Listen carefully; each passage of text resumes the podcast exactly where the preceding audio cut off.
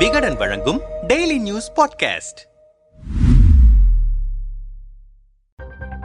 வட மாநிலங்களில் சிராவண மாதத்தில் யாத்திரையாக சிவன் கோவிலுக்கு கண்வாரிய குழுக்கள் செல்வது வழக்கம். அவ்வாறு செல்லும்போது சில நேரங்களில் பிரச்சனைகள் ஏற்படும். அந்த வகையில் கடந்த முப்பதாம் தேதி உத்தரப்பிரதேசத்தின் பரேலி மாவட்டத்தில் அங்கீகரிக்கப்படாத வழித்தடத்தில் ஊர்வலமாக செல்வதற்கு கண்வாரியா குழுவினர் முயன்றனர். அதாவது பாரம்பரிய வழி அல்லாத பரதாரி காவல் நிலைய எல்லைக்குட்பட்ட ஜோகி நவடாவில் ஒரு குறிப்பிட்ட பாதை வழியாக அனுமதியின்றி ஊர்வலம் செல்ல விரும்புவதாக கூறியிருக்கின்றனர். இந்த பகுதியில் இஸ்லாமியர்கள் அதிகம் இருப்பதால் அவர்கள் அதற்கு எதிர்ப்பு தெரிவித்தனர். இருப்பினும் கன்வாரியாக்கள் தங்களது முடிவிலிருந்து பின்வாங்கவில்லை. மறுபுறம் இஸ்லாமிய சமூகத்தை சேர்ந்த பெண்கள் போராட்டத்தில் ஈடுபட்டனர். இதனால் சட்டம் ஒழுங்கு பிரச்சினை வெடிக்கும் சூழல் ஏற்பட்டது. இதையடுத்து கன்வாரியா குழுக்களிடம் பாரம்பரிய பாதையில் பயணிக்க வேண்டும் என போலீசாரும் மாவட்ட அதிகாரிகளும் தெரிவித்தனர். ஆனால் அந்த குழுவினர் கேட்க மறுத்துவிட்டனர். கிட்டத்தட்ட ஆறு மணி நேரம் நடந்த பேச்சுவார்த்தையில் எந்த முடிவும் எட்டப்படவில்லை. மேலும் அவர்கள்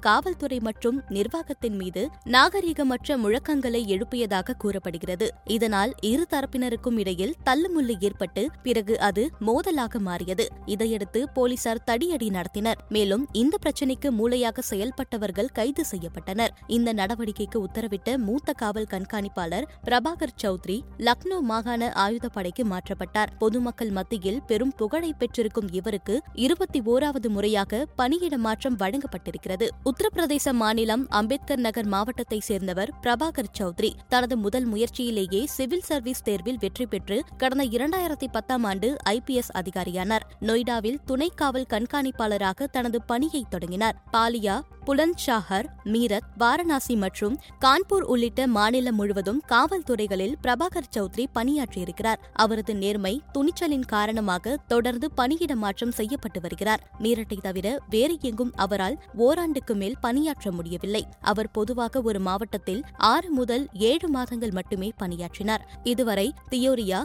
பிஷ்னோர் பல்லியா புலந்த்ஷாஹர் கான்பூர் தேஹாத் வாரணாசி மொராதாபாத் மீரட் ஆக்ரா ஆகிய மாவட்டங்களில் பணியாற்றியிருக்கிறார். பிரபாகர் சௌத்ரி தனது நேர்மை தனித்துவமான பணி நடைமுறை கீழ் பணிபுரிபவர்களிடம் காட்டும் அன்பு ஆகியவற்றால் தனக்கென நற்பெயரை கட்டி எழுப்பியிருக்கிறார். அவர் மீரட்டின் எஸ்எஸ்பியாக இருந்த காலத்தில் அதிகாரப்பூர்வமாக பதவியில் சேர்வதற்கு முன்பே முழு நகரத்தையும் ரகசியமாக ஆய்வு செய்து தனது அர்ப்பணிப்பை வெளிப்படுத்தினார். தியோரியாவிலிருந்து கான்பூர் தேகத்துக்கு அவர் இடமாற்றம் செய்யப்பட்ட போது அரசு வாகனத்திற்கு பதிலாக ஒரு பையை மட்டும் முதுகில் சுமந்து கொண்டு பேருந்தில் பயணம் செய்தார். கான்பூர் தேஹாட்டை அடைந்ததும் பிரபாகர் சௌத்ரி டெம்போவை எடுத்துக்கொண்டு எஸ்பி பங்களாவிற்கு சென்றார். அப்போது பங்களாவில் இருந்த காவலர்கள் நீங்கள் யாரை சந்திக்க வேண்டும்? என்றனர். அதற்கு நான் தான் இங்கு புதியதாக வந்த எஸ்பி என்று பதிலளித்தார். அப்போது அங்கு பணியில் இருந்த காவலர்களுக்கு அதிர்ச்சியை கொடுத்தது பிறகு தனது அடையாள அட்டையை காட்டியதும் விரைவாக கேட்டை திறந்தனர். அந்த பணிவான வருகை அலுவலகத்தில் இருந்த காவல்துறையினரை